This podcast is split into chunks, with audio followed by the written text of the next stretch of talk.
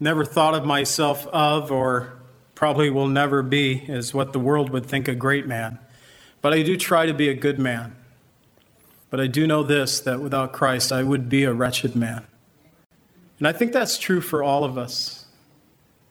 That we need the Lord's work and the work of His Holy Spirit in our life flowing through. Otherwise, we are going to fall prey to the works of the flesh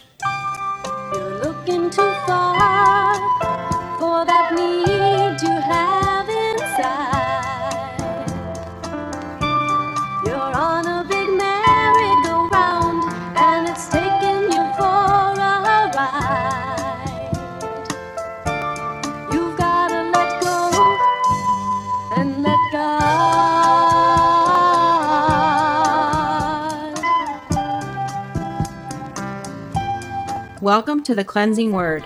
We invite you to stay with us as Pastor John Pinnell of Calvary Chapel Lake Villa takes us through a verse by verse study from God's Word. Each Monday through Friday, we'll be airing messages to encourage you in your faith that you might grow in the knowledge of our Lord and Savior, Jesus Christ. I hope that you enjoy this broadcast, and I'll return at the close of this teaching to give you more information about our church and how you can obtain a copy of this message. Now, here's Pastor John with today's message from God's Word.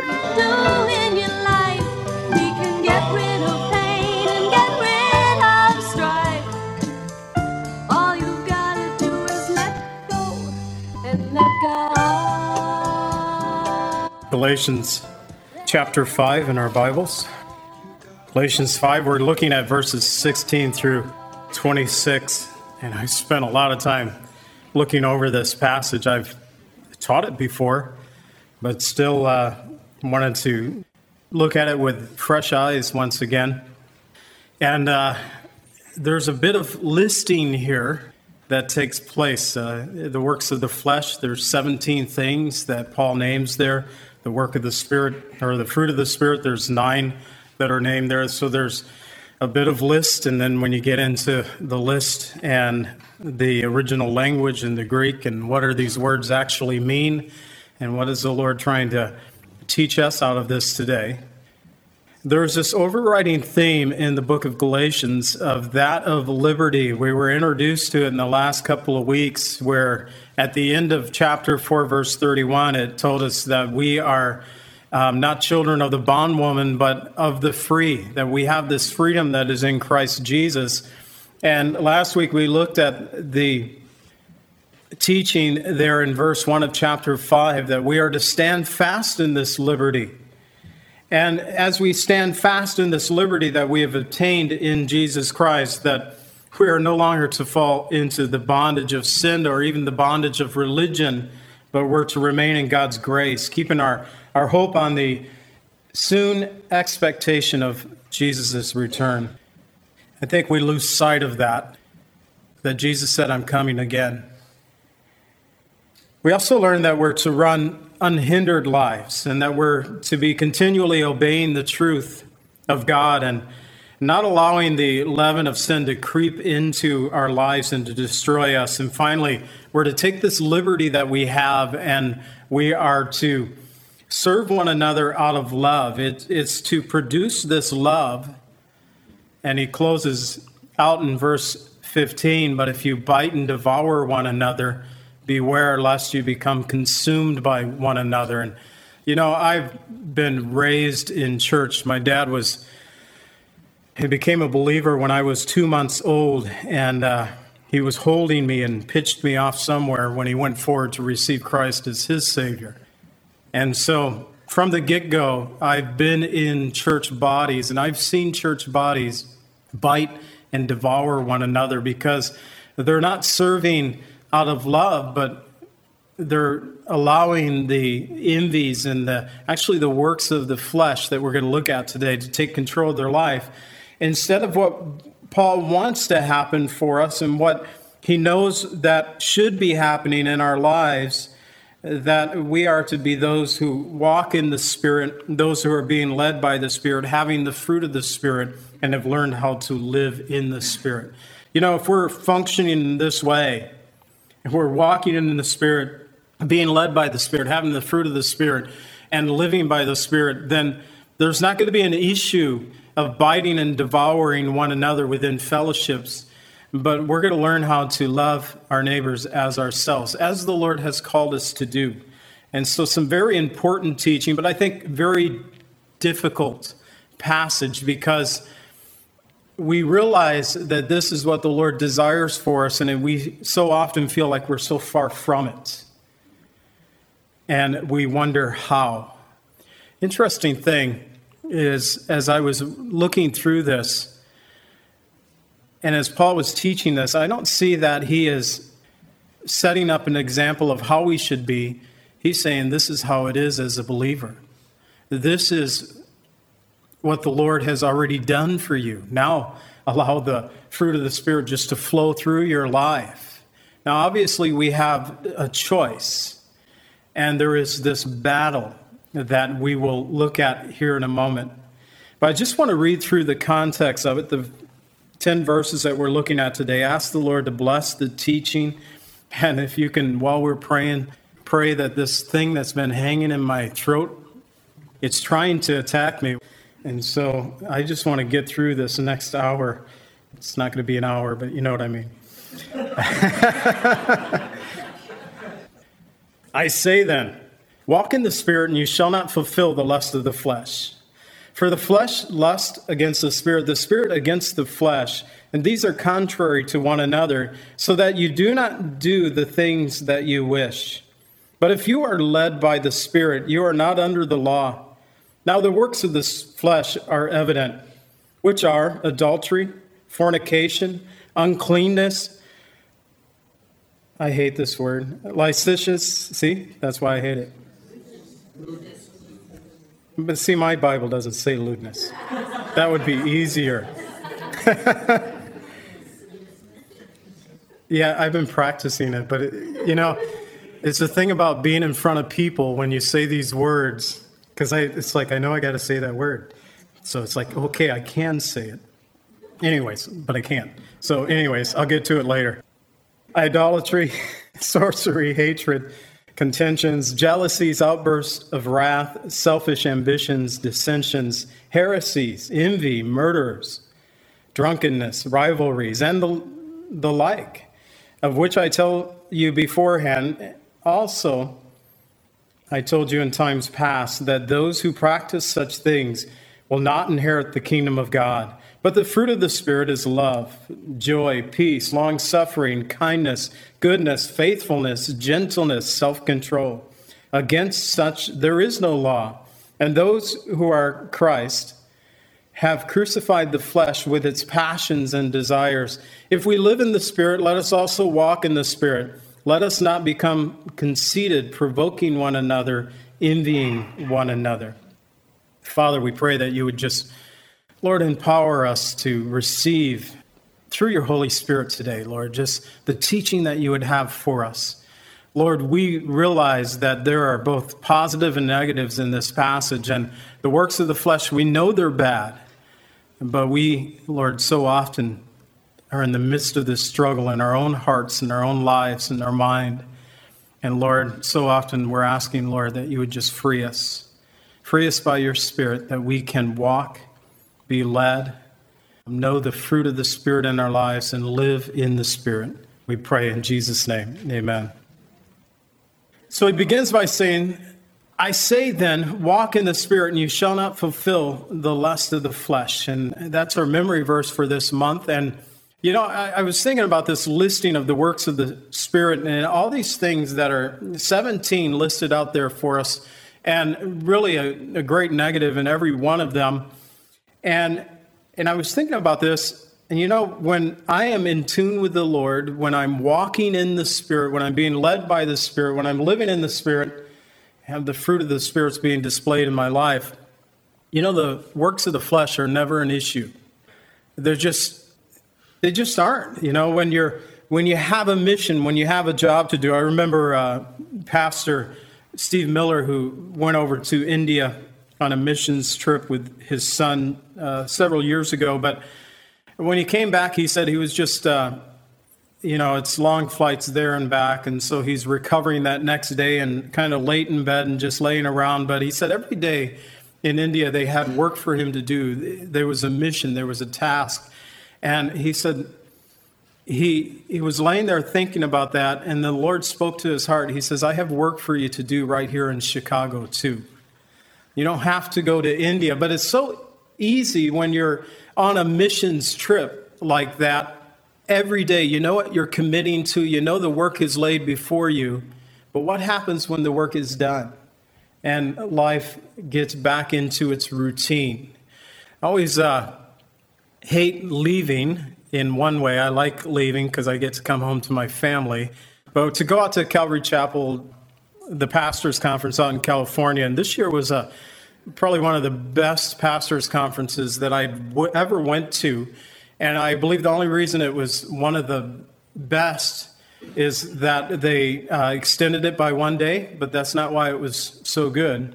What they did through extending it was after supper, we went and we waited upon the Lord. There was no teaching, but there was worship, and uh, somebody was kind of leading us, directing our prayer, what was going to take place that night. But it was more so just a couple of hours of just waiting upon the Lord instead of what the normal routine was that usually after supper we'd have the the big teacher of the day would be scheduled. And then if we would wait upon the Lord that was after that. And you're talking you're getting close to 10 o'clock and usually about half the guys would leave and there was no time of really waiting upon the Lord like that but I always hate leaving the grounds because you know you're going to get back into life. You've been for three to four to five days, been just in a place where there's no television and, and you're not knowing what's going on in the world and all of that, and you're just focusing upon the Lord.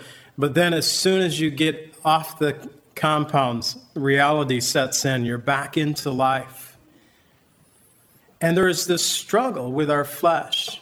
And Paul is talking about walking and it's a Greek word that it, it literally means to tread all around. And so if I was just start stomping my feet here and and moving around here, but you realize it's a way of life. It's how we walk in this life is what Paul is referring to. And he says, if you're walking in the Spirit, if if the Spirit becomes the way of your life, the things of the Spirit, you shall not fulfill the lust of the flesh.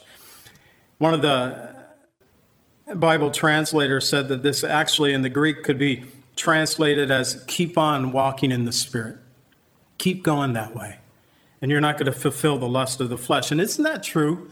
I mean, if we stay in, in the things of the Lord, we stay in the Spirit, the works of the flesh, they're not an issue in our life.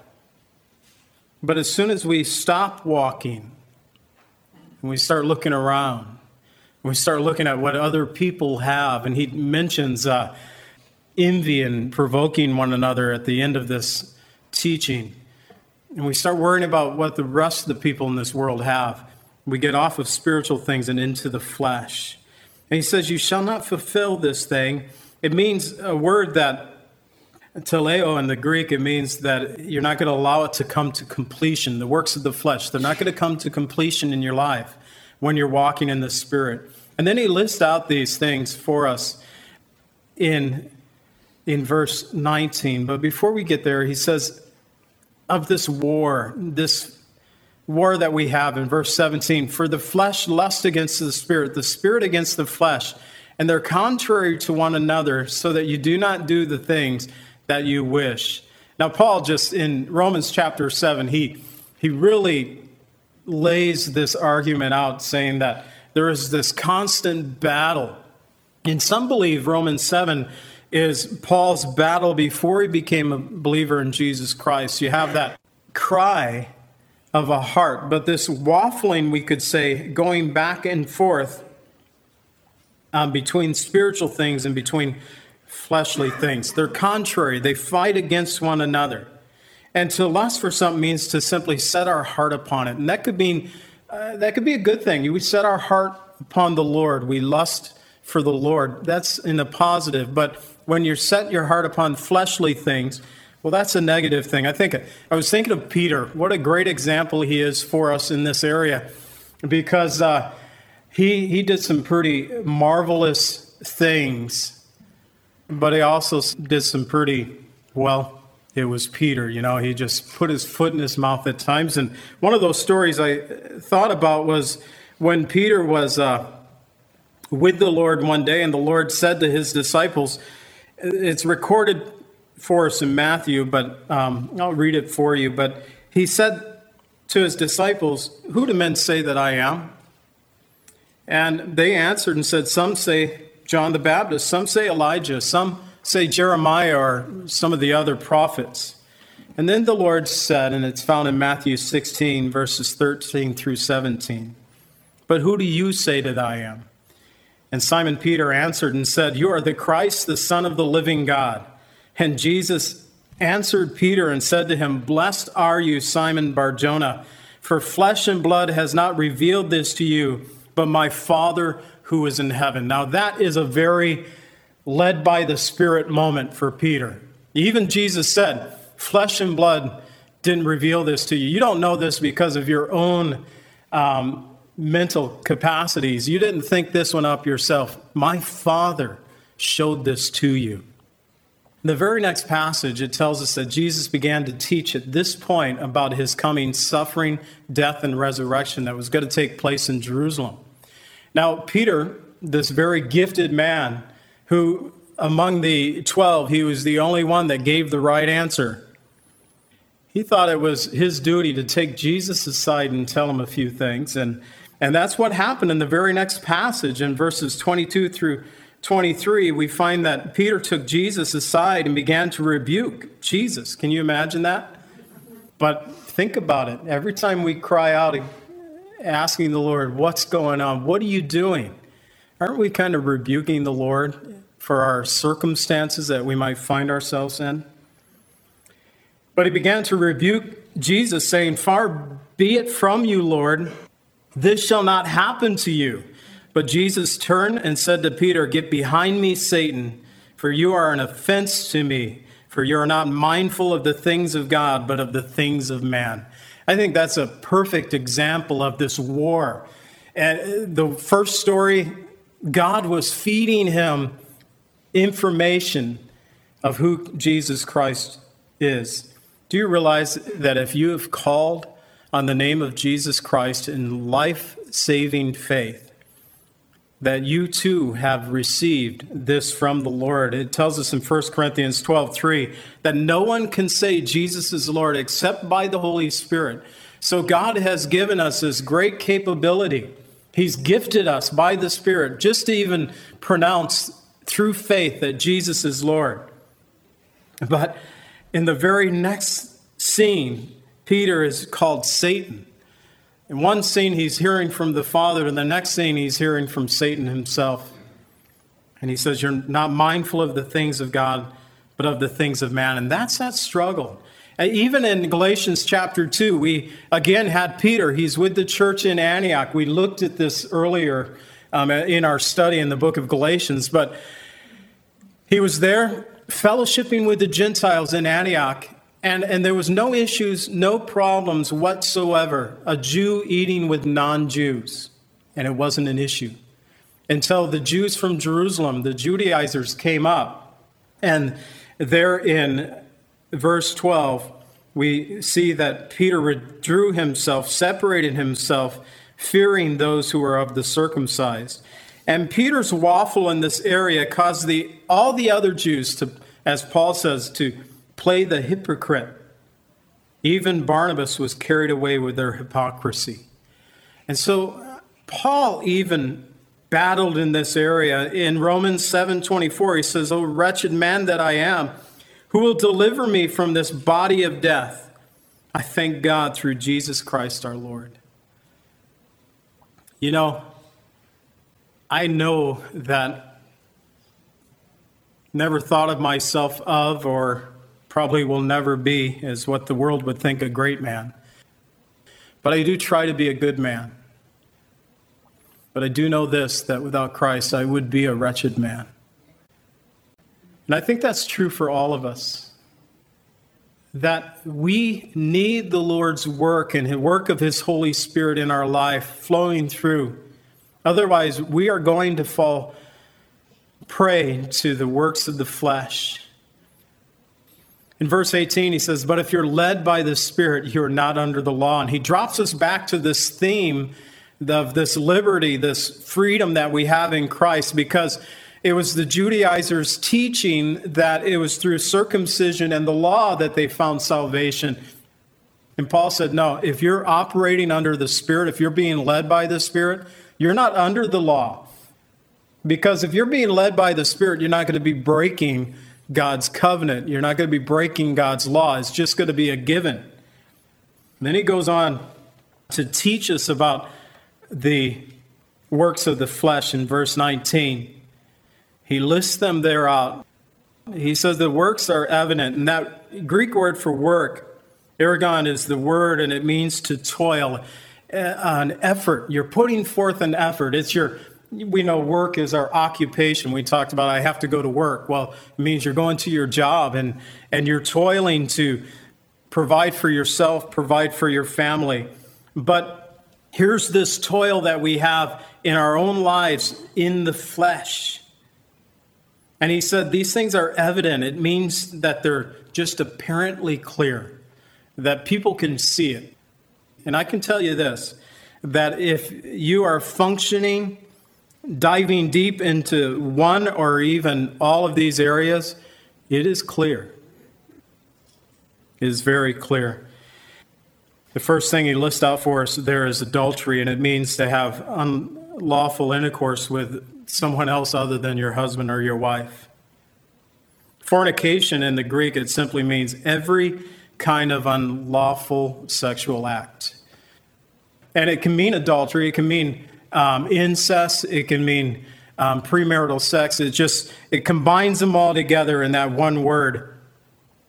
It says if you're doing this, fornication, every kind of unlawful sexual intercourse, uncleanness and impurity, either physically or morally, but it's the work of the flesh and of an unbeliever. It's it's those who are subject to the natural desires. It's you know, ceremonially in the Bible in the Old Testament, they talk about believers who were unclean. They couldn't go to the temple because they were unclean, and there was this ritual involved with it. But there's just this living this life of uncleanness. Have you ever felt unworthy? I know I have. I look at those lists of 17 and of 9, and sometimes I feel like I'm more on the 17 side than I am on the 9 side more on the works of the flesh than that of the fruit of the Spirit. It's got to be God working through us to make it happen, to accomplish it in us. And I just truly want that desire. God is so good, isn't He? That long suffering, that's how He is toward us. May we be long suffering toward others. Father, thank you so much for your word that you have just given unto us this, this day here in Galatians, Lord. And, and a lot of lists. And Lord, we look through this list, and whether it's the 17 of the works of the flesh or the nine of the fruit of the Spirit, Lord, when we do lists, Lord, we do lists to see how we're doing. And I'm sure that if we put our name at the top of the list and listed out all these areas, um, we could check out yeah, doing bad there, doing bad there, doing good there. And uh, Lord, help us to just, in a sense, put aside the list. Because the key is not in the list of whether we're doing bad or doing good through uh, these lists that we had today. The key is walking in the Spirit, being led by the Spirit, having the fruit of the Spirit just blossoming forth from our life and living in the Spirit. That's the key. Against these, there is no law, there is no list. We don't have to worry about the list. And so, Lord, I pray that you would just have your way in this congregation, in our lives. I pray, Lord, that you would bless us abundantly, for you already have. May we be a blessing to those who are around us. Thank you so much for this day of worshiping you here, Lord, and I pray that you'd be with us as we join over a meal and fellowship downstairs. Also, Lord, as these boxes are being packed this afternoon, I just pray that you'd bless not only the packers of the boxes, not talking football there, but the, those who will receive. Lord, bless those lives, for that's who we're putting these boxes together for. Thank you, Lord, so much. We pray in Jesus' name. Amen.